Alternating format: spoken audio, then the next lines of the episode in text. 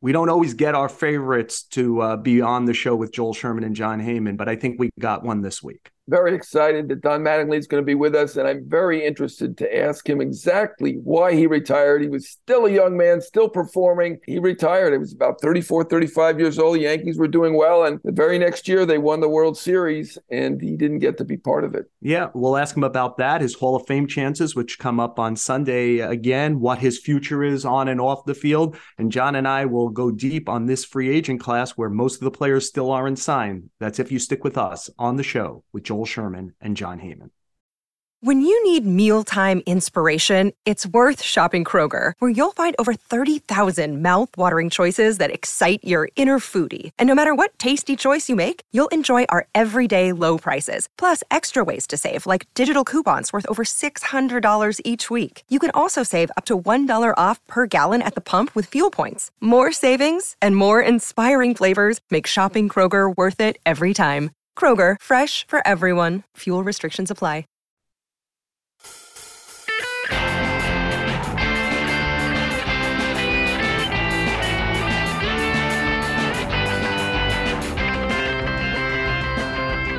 So, Jon, it hasn't exactly been the Autobahn as far as uh, free agent signings and trades. We're not whizzing around. We're getting little drips and drabs here. Jose Abreu signed with the Astros, probably the biggest deal so far. Uh, got about three years at $60 million. So I'm wondering if, with a few weeks of uh, knowledge of this free agent market. What's most interesting to you right now? Well, it's interesting that the big guys haven't signed, and we may have that exciting winter meetings like we had in San Diego. We're going back to San Diego 2019, where we saw the signings of Gerrit Cole and Strasburg. At the time, that was a big signing, and uh, Rendon at the time, that was a big signing. Neither one of those two turned out to be. Obviously, Cole has done very well with the Yankees, but uh, I think we're going to have a big winter meetings in San Diego again. Obviously, still got Judge, still got DeGrom, still got all those shortstops to go, and Verlander and Rodon. So uh, it's a great market. It's still out there. Yeah, you know, uh, one of the things that sticks out to me is if you want to travel back to San Diego, it was kind of one day day, one day, one day, right? For all those guys like Strasburg, then Cole, then Rendon. They were all Scott Boras clients. And I'm kind of interested, really. I mean, I wrote about this over the weekend in the uh, in the post uh, like this left hand hitting marketplace because I keep wondering about the shift next year. Like, our team's going to emphasize getting lefty hitters again? And I think Scott's got pretty much every good lefty hitter who's not Andrew Benintendi left, right? He's got Nimmo and he's got a bunch of interesting guys. Like, what do you think about a guy like Bellinger? Can he be fixed? What do you think about Michael Conforto? What do you think about Joey Gallo? Like, those are all Boras guys, Jurickson Profar the uh, Japanese player coming over, Yoshida, he's Boras. Those are all left hand hitting outfielders at a time where teams might want to get back to that element of having more left hand hitters if the limitations on shift change things. Yeah, all very different. I mean, Bellinger is a potential home run if you can get him back to 2018, 2019 uh, Gallo obviously uh, had a very rough year, particularly in New York, but also in LA. So that's an interesting one. Conforto missed the year. That's interesting. Yoshida's an on base machine. Uh, not great defensively, but uh, a good all around hitter. You know, everybody brings something different. Uh, Brantley, he does not represent, still a good left handed bat who did not play, obviously, did not see him in the World Series. His team did win without him. And Benintendi, we were familiar with. He was briefly in New York. Uh, certainly the Yankees want him or one of the others. I mean, the Yankees are looking at two outfielders. Yankees and Giants are interesting to me because both teams really uh, need to sign two outfielders. And uh, Nimmo, I think, is in play in San Francisco. I don't. I doubt he's the Yankees are going to go for Nimmo.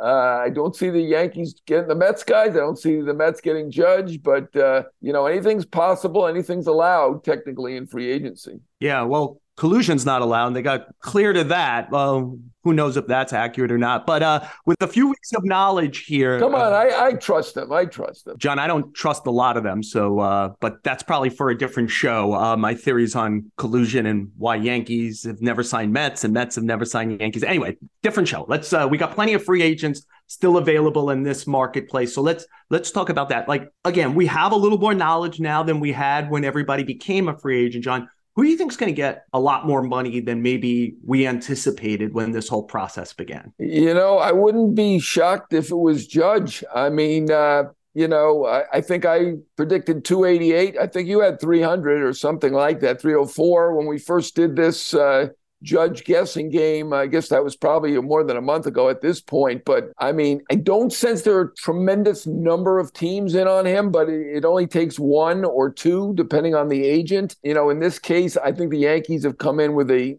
I think a big offer. I'm sure it's starting with a three. And, you know, I do believe that the Giants are very interested. You know, they're looking at shortstop as well. So they could go in a different direction if they sense something's not going right. But it does feel like he is their number one guy, which really shouldn't shock anyone. They had Barry Bonds and they loved having him from most perspectives, not all, but Judge uh, is the Bonds now without the negative. So uh, I do think they're going to go big as well. So wouldn't be shocked if it was Judge getting much more than we thought. Yeah, I wonder if Judge ends up being like nine at 342, something like 38 a year, just because the Yankees decide in the short term they can't live without him on or off the field. Uh, and I mean off the field also, where he's so important to drawing fans and the, their network. Yes.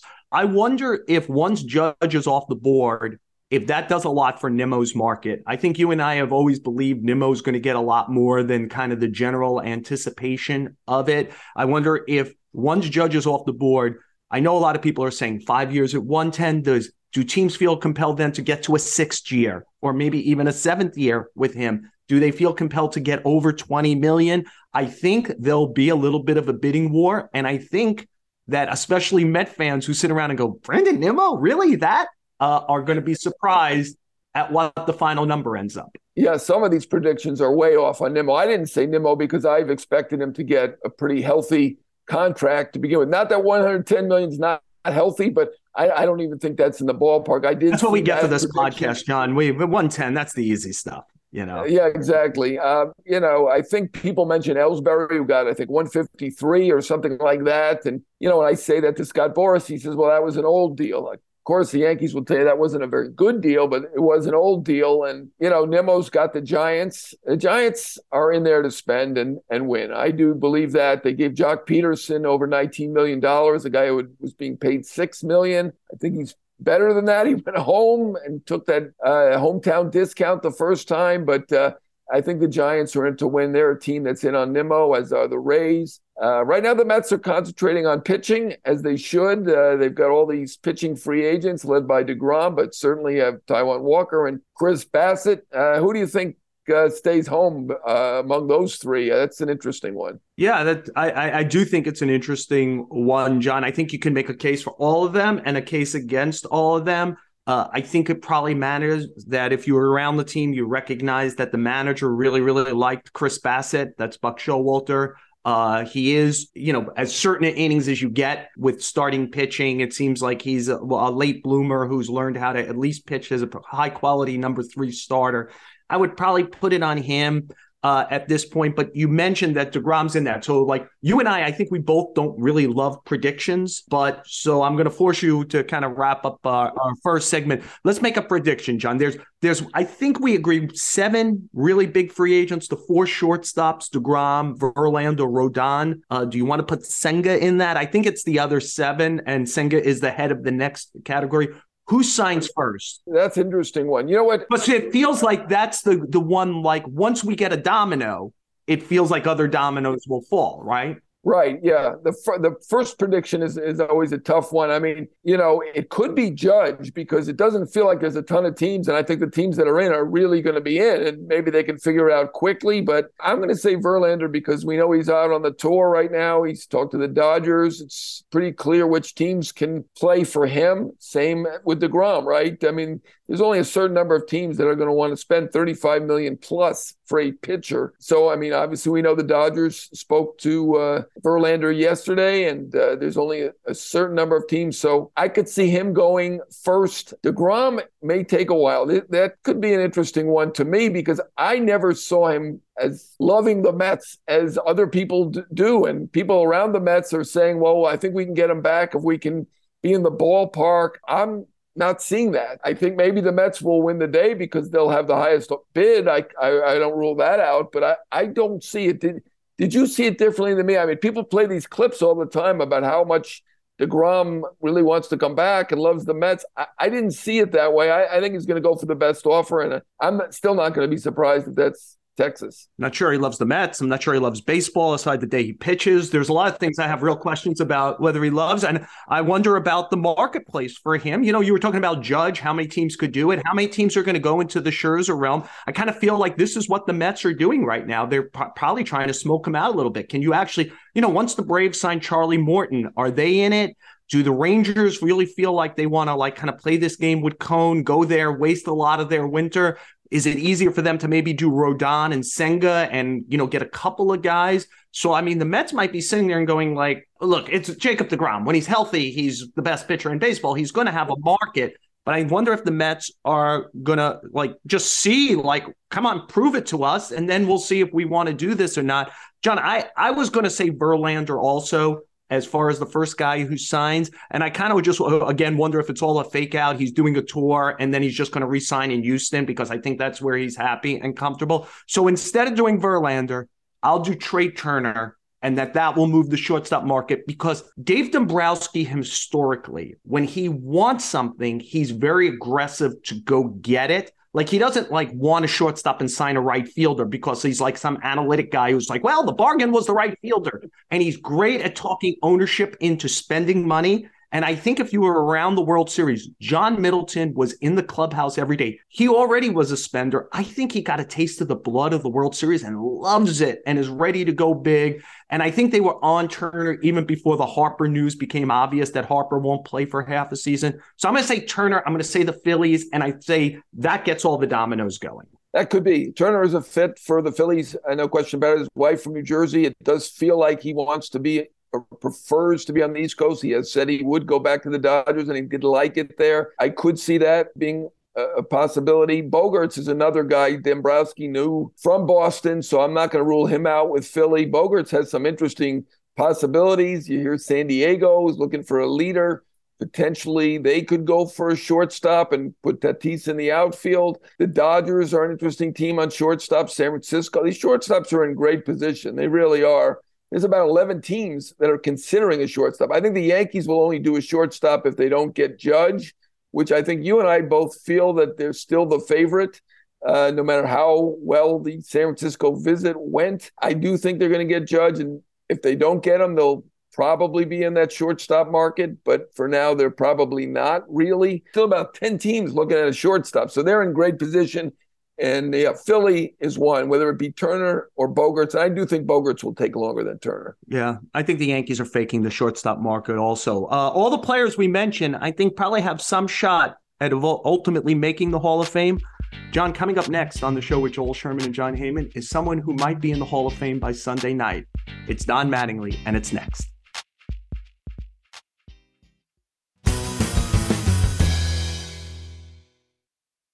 Welcome back to the show with Joel Sherman and Jon Heyman. And for us, this is a special guest because I guess Don Mattingly knew us when, and we knew him when, uh, starting in the late 80s and early 90s when John and I were beat writers, John for Newsday, me for the New York Post. And Donnie was the captain and best player on the New York Yankees. So, Don, who's joining us from his lifelong hometown of Evansville, Indiana, thank you so much for joining us on the show. Oh, no problem. Yeah, you guys, it's quite a class. You, John, Michael Kay's taking over the uh, the Yes Network or whatever that is now. There, yeah, it's pretty pretty good class. Jack Curry for a while, right? Was yeah. one of our beat writers. Yeah, we all we all graduated. They've been guests I, I, have a feeling you're going to be a better guest than them. Don, because we should start with you are in the news this week. When we're uh, taping this on Tuesday, this coming Sunday, the Contemporary Baseball Era Committee meets, and at 8 p.m., they will announce who from the eight players who are up uh, made the Hall of Fame. And you are among those eight players.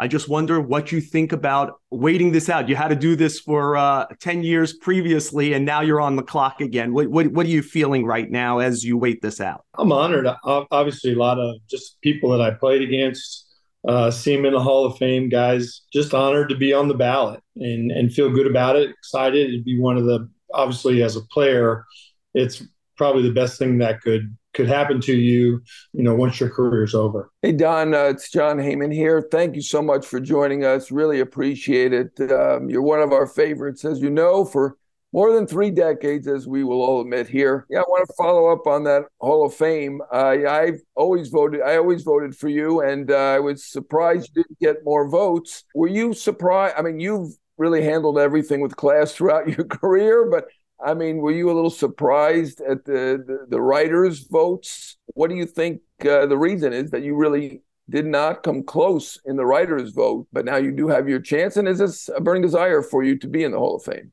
Yeah, I mean it's a desire. Obviously, I think every player you play, it'd be something if you felt like you've you know you've done enough. And I think obviously people look at it as being on the borderline, right? There's people that voted for you, people that don't. Different committees put you on and things like that. So obviously you're one of those guys that's on the borderline. I don't know how to how else to look at it other than like you kind of played your cards. Proud of my career uh, to an extent. I know it, it, didn't end the way I wanted it to as far as production over time, but those are also cards that you that you've been dealt and you do the best you can with it. You know, Donnie, uh, a player who had a career somewhat similar to you was Joe Torre. And, uh, you know, he had a well above average career. And then he's never going to make the Hall of Fame, but he becomes a manager uh, and wins the titles with the Yankees, the four championships that he wins with them. I wonder if you think that was a key here for you. You know, you were with the Dodgers, you were with the Marlins.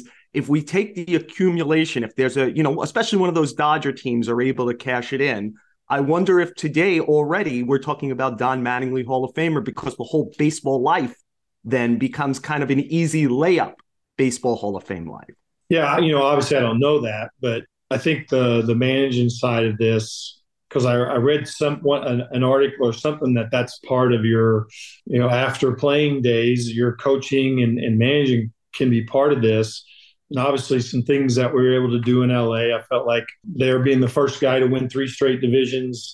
Obviously didn't get to the next level that we wanted to get to but was able to get that team going in the right direction uh, after Joe you know kind of left and and the new ownership came in, we're able to right that ship. And then in Miami, honestly, felt like we were turning the corner in 2020. Felt like our organization was going the right direction. We were there. We were on the cusp of taking off. And then the last two, two years have been devastating down there for me because I felt like we were ready to win, and we were never able to to put that together. You know, I, the reason I, I vote for you, well, there's many reasons, but you know, I thought you were one of the best players for about a five or six year period there, and happened to coincide with the period before I started. I unlucky, uh, I don't think it had anything to do with me coming in in 1990, but that's when the back really uh, kicked in. I think the back injury. How do you look back on your career? You, you said you're satisfied, I think, to a degree. Uh, was there something else that you would have liked to have done? Um, your your stats are similar to Kirby Puckett's. You have over 300 batting average, and you are considered one of the greatest fielding first basemen of all time. Uh, to me, that's a Hall of Fame career. But is there something that you feel that you fell short on? Well, that's not winning. Obviously, winning is is the the key, right? I think not getting to a, a World Series or getting deeper into the playoffs, or even consistently in the playoffs. Being able to make it 95 was a huge, for me, almost monkey off your back. It's been a long time. I knew I was I was ready to retire, and just to be able to get in and play in the playoffs. So I think what's missing is is winning it all. That's the biggest thing that I feel like I've missed. You know, Donnie, I'd be remiss if I didn't say who else was on the contemporary baseball era committee ballot with you uh, that will be determined this Sunday. It's Albert Belle, Barry Bonds, Roger Clemens, Fred McGriff, Dale Murphy, Rafael Palmeiro, Curt Schilling, and Don Mattingly, 1985 AL MVP, nine gold gloves, six All Star games, three Silver Slugger uh, awards. I'm wondering look, the names stand out. John and I had to decide this for 10 years about how you feel about guys like Bonds and Clemens. This is your era, uh, both as a player and then ultimately as a coach and a manager. What do you feel about the players who have ties to a legal, a legal performance enhancers? Well, I've played against a lot of these guys, right? And, and probably the, the ones I've seen the least uh, would be uh, Barry and Dale Murphy. Didn't really, I got to see Dale in spring training a little bit. Basically, never played against Barry or uh, just coached the one year we went out there in San Francisco uh, with New York when he was still playing. Faced Roger, you know, obviously a guy with great stuff. Uh, faced Curt more earlier in his career and then coached against him later. The one thing I've said about this, the kind of the, if you're going to talk about steroids at all, I'm glad that there's testing now.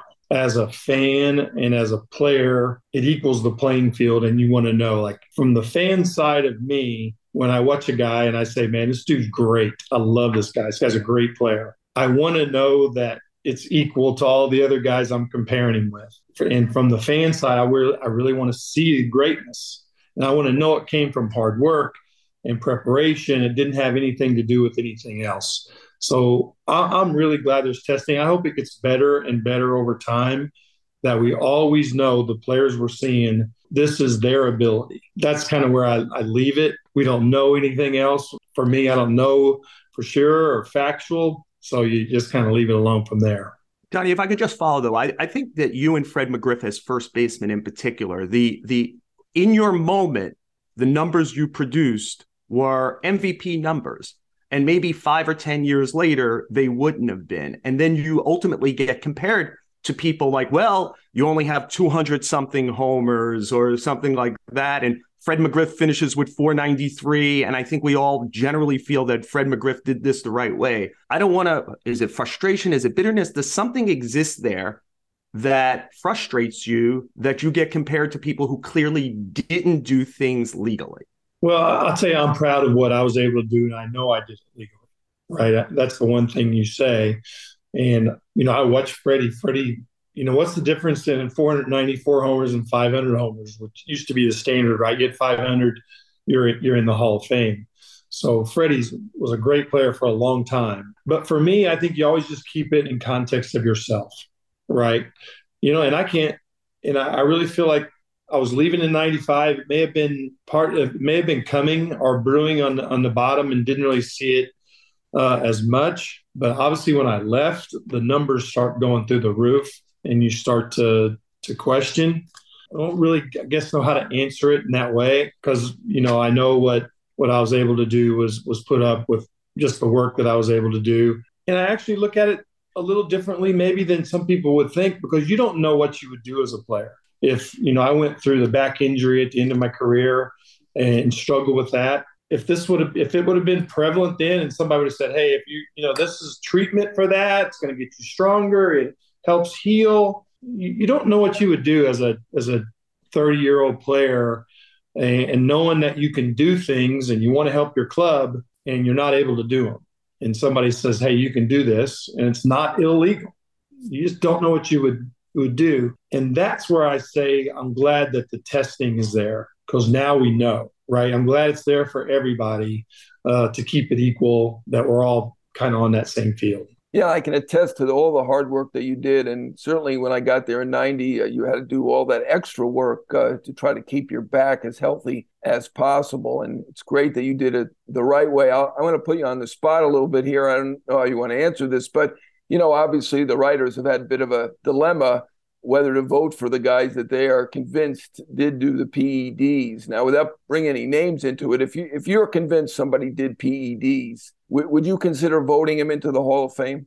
I guess if I had facts, it would be harder if you had facts. I said if you if you don't know, you don't know. If I had facts, though, it would be hard for me because uh, I guess you don't know to what degree, you know, and, and would you have put those same numbers up without it? Maybe.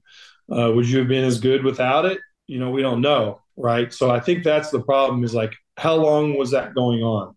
Was it going on for 10 years? 10 years of both of your numbers are, are tainted. I, you know, again, it's hard if you don't have facts. It's just hard to to decide on that. But if you have facts, I would have trouble saying yes they should be. Donnie, you mentioned uh, Fred McGriff in the four ninety. I think it's four ninety three. You know, without the lost time to labor in ninety four and ninety five, when he was perhaps the foremost power hitter in the game, he would have went over five hundred homers easily. So you know, you, that that should probably be taken into consideration. And I just think as an overall player, Fred McGriff, Don Mattingly, and Keith Hernandez are kind of generally value wise. If I thought like who's the best of that group? I'd say, well, they're kind of very similar. Like I'd take any of them because they might do it a little differently but they're very similar total output players.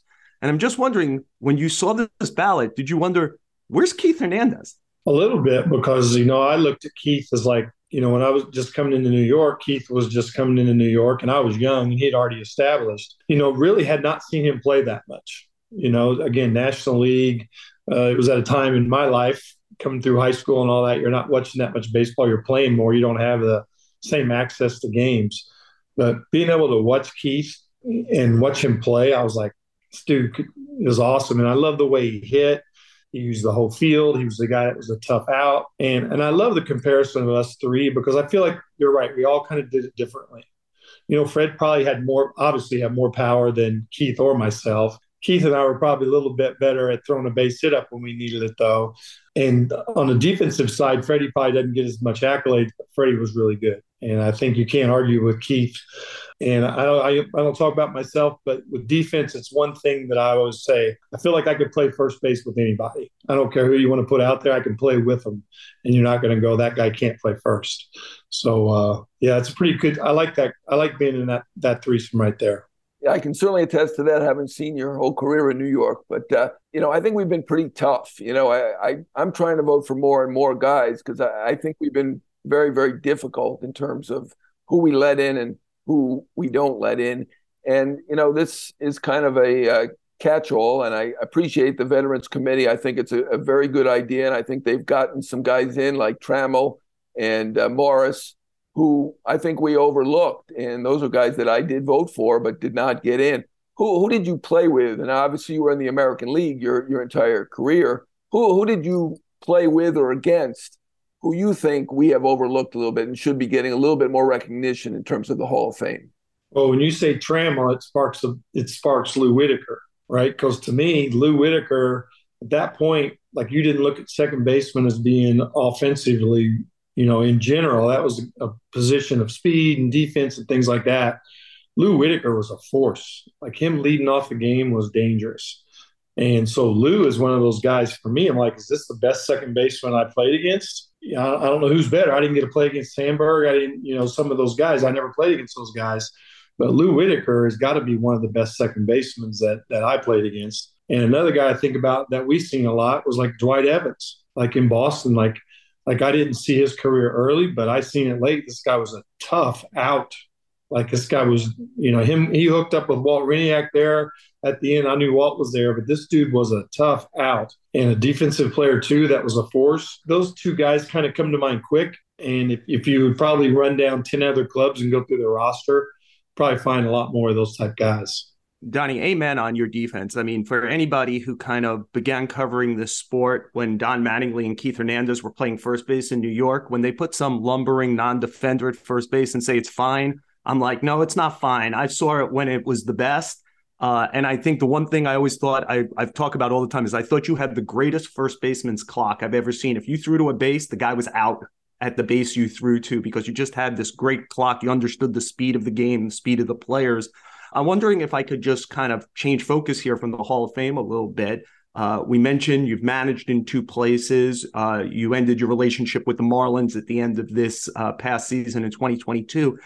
Generally, tell us what what is your future? Uh, our colleague Andrew Marchand uh, wrote an article again. This is time sensitive, but in Tuesday's paper that the Yes Network was considering you and Derek Jeter to perhaps do some broadcasting. Uh, you told him cryptically, I think I'm got something else hot going on right now. Would you like to tell John and I what's hot right now? I would like to, but I probably won't do that right now. Uh, I do have some, a club that I've been talking with and, and talked to a few clubs this winter, and some of them just I wasn't ready for for what they were wanting at that point. The last club that I've, that I've kind of continued to talk with was has been really interesting to me but it is something that's that's burning. But with with Andrew, he, he texted me yesterday and, and brings this thing up about the Yes Network, and I'm like, this is the first I've heard of it. Right? I would love to have a chance to work with Jeet someday again.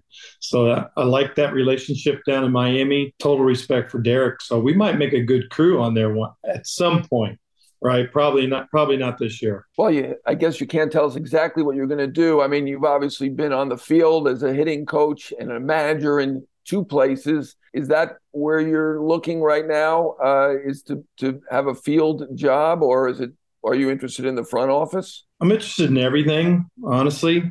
And I really was interested from the standpoint, like I, I honestly felt like I was going to come home this winter, and this coming spring I was going to be doing something, but didn't look at it. Thought it'd be something more on the advisory role, something like that. Uh, but I would, I would say one team in particular really talked to me and talked to really my soul of like what I like to do and and and seeing a value. And it, has been it's been very interesting to me. So I'll, I'll leave it at that but excited about about this opportunity. Guy, I wonder if I again I understand I'm, I do not want to play 20 questions here and you clearly don't don't, don't want, want to tell us but but I think that John and I are, are sincere about your personality and your baseball expertise, which belong in the game. And when you say figure out what you want to do, do you know you you know you're 61 now, I believe. Do you know what you kind of want to do? Like what your passions are and what you feel like your skill set is to I know you well enough again to improve other people in the game. Well, I want to win. And and I appreciate that because I think that's where the the organization that I talk with you know, came to me from this background, what I love. Uh, I do feel like I need to be in the game. I still feel good physically, uh, mentally, all those things, but you want to be valued in a sense of like, I want to use my talents, right? I want to, like, I see things, I feel like I see things, I can help players. Uh, I want players to get better. I want the game to be great. And I want to be a part of a winning situation, right? And that you know, again, this the where I where I've been what we've been talking about is something really interesting, and and I appreciate the fact that you feel like I still have a place. You know, sometimes you don't, right? As you get older in this game, and and the analytics and the information kind of keeps growing and growing and growing. There's times you do feel like, man, I feel like a little bit of a dinosaur here. But then as you keep watching players and you keep watching the game, you know, there's a lot of it that's changed from that standpoint, but there's a lot of it that has not, that you still can have an effect on players and help them grow and help them be better and help the team be better. Now, Don, your your last job obviously was in Miami. You got them to the playoffs, which is was quite an accomplishment. Obviously, the hitting was not there this year. Do you feel uh, good about their chances in the future to figure it out? Obviously, they've had financial woes as well. I mean, we know that area around the stadium. You know, I'm there a lot. And they haven't been able to build around, build up that area. They have all these storefronts, and they're not filled. There's like one cigar store and one, I think, memorabilia or something, or one Subway, and there's like 13 open storefronts. So they haven't been able to bring in the finances to really be competitive year in and year out. You, you think that there's hope in Miami?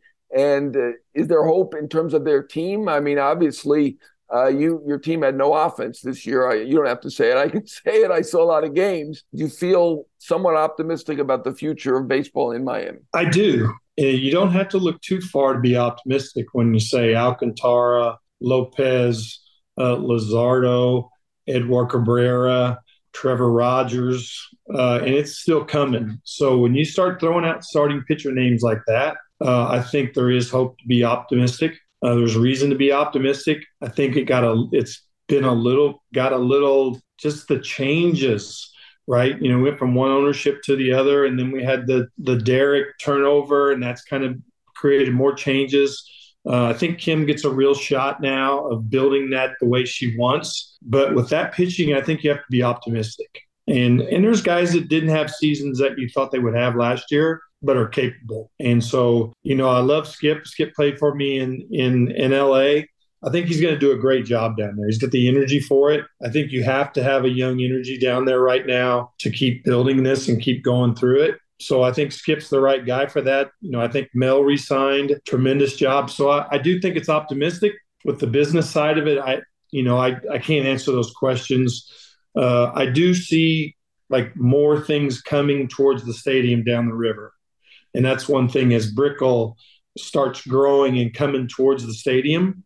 Uh, they're coming right along that river. There's been new apartments going up every year. I think there's a possibility, you know, as this keeps growing, that get those storefronts filled, give people a reason. It's just hard to get to the ballpark. I think that's the biggest problem.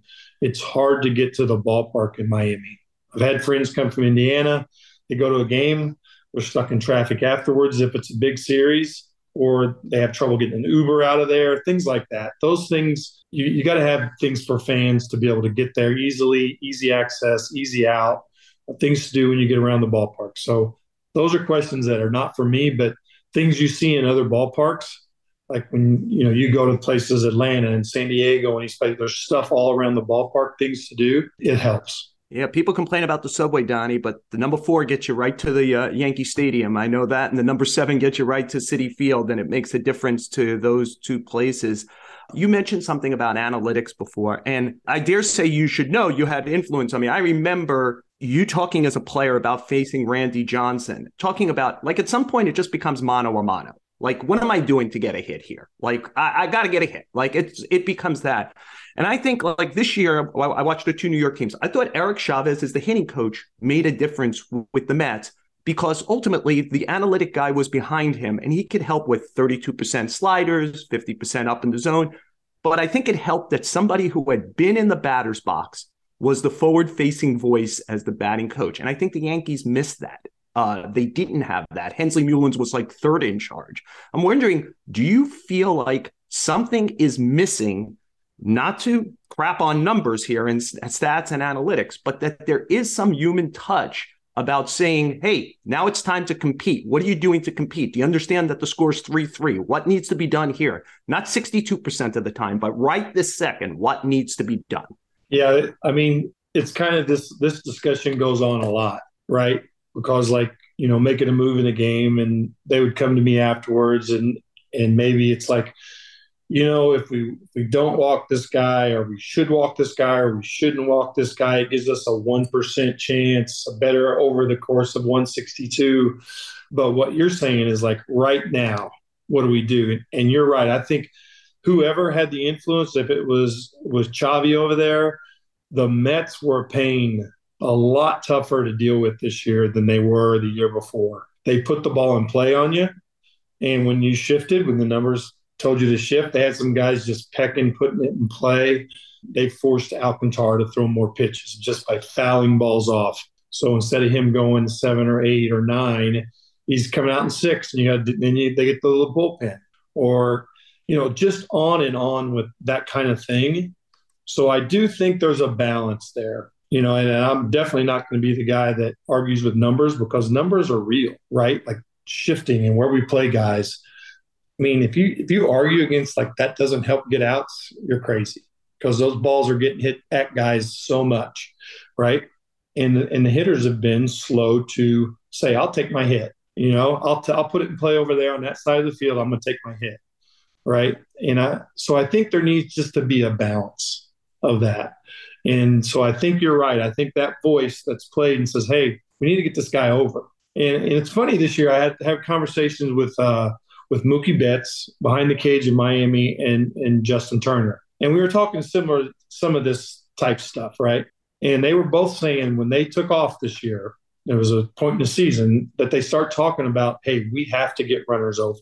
We've got to do these little things because we know once you get to the playoffs, those runs are hard to come by." And so these are players talking about it too. So it's not just like this old dinosaur saying, hey, we got to move around or we got to get that run in. I think players are seeing it too. And obviously, it didn't go well for the Dodgers in the playoffs, but they were another one of those teams that put the ball in play. They played baseball on you, they ran the bases well. But I do think there has to be a balance with everything that's going on. You are always be known as a Yankee. Uh, life time Yankee. You were a great coach with the Yankees and obviously a terrific, terrific player. And I'm still curious is, is there something more to why you retired beyond the back at that point? Uh, family reasons, anything, anything you can share with us today? And I do feel the same way. I, I always feel like when I fly into New York, I feel like I'm kind of flying home. You know, you don't go to come to New York as a as a 21 year old, play your whole career there, and really don't feel like that's where you know that's kind of home. Uh, but I can also kind of put myself like in the, and I won't put myself in the same category outside of this, but Yogi. You know, Yogi kind of went all over. He coached in different places. Like going to LA with me was like great for me. Get access to the National League game. And I've told a lot of people, you know, Joe and I interviewed for the job in New York in whatever year it was. I don't even know what year it was now. Uh, and they picked Joe. And I'm like, it's probably the best thing that happened to me is I got a chance to go to the National League. And, and so it kind of furthered my career, I think. It, it opened up new doors. Uh, access to that game was great. So I feel like I will always, in a sense, be a Yankee. Uh, now, with the retirement, it's pretty simple. Uh, for me. The last couple of years was tough on me family wise from the standpoint of my boys. Like the boys weren't coming back to New York during the season. Like in the in the before, you know, when school was going on, you I understood and I knew that you know they they could come back and forth. They'd get to a close city where we went. But then during the summer, they wanted to stay home. They wanted to play ball. How selfish selfish of me to say, hey, the kids can't play, or you know, they should come back to New York. And I leave for the ballpark at two o'clock, and they sit around the house and go to a game every day, right? So the, the boys wanted to play, and I think that became tough on me that they were in Indiana playing ball. I still love playing, so the field part was always great for me. Like I never ever wanted to not play, so that part was great. It was it was the probably more in like New Jersey, going back to the house when we were at home playing in Yankee Stadium, and I felt like I was still on the road. I feel like I was in a hotel because I'd go back, I walk upstairs, I go to the bedroom, come back down, go through the kitchen, grab some coffee, and go to the ballpark. And that's kind of that's the road kind of thing. You're at the hotel, you're to the ballpark, you're back to the hotel. And that's what really beat me up those last couple of years is not being able to be around those boys. And I knew if I'd have kept going, they weren't going to know me. And quite honestly, that that gets me emotional because that's the one thing I probably couldn't live live with is that the boys didn't know me and know that I was there for that part of their life, even though I missed a lot of the early part. And people say, "Oh, you just missed those rings. You missed the ring." I'm like, you know what? I would have missed a lot more if I'd have kept playing, and I would not trade any of that for a ring. So simple is really about those, you know, my boys and being there for them. That answer doesn't surprise any of us who know Don Mattingly. And by the way, Mattingly did make the World Series this year, right? Preston. He was, trying, uh, he was trying to get that ring before me. Those of us who know you and appreciate you, you were the biggest star on the team. And I wish that everybody could not only watch how you played first base and hit, but watch how you handled reporters back in your day on a daily basis. Uh, those of us who are still doing this job miss that in a star level player. And I think Jon and I will always appreciate it. And it's one of the reasons we're going to be rooting on Sunday that you get to Cooperstown. So, Don Mattingly, thank you so much for joining us on the show with Joel Sherman and Jon Heyman. And whatever that job is, best of luck with it. Thanks, Jon. All right. All right. Thanks, Joel. Thanks, Jon. See you guys.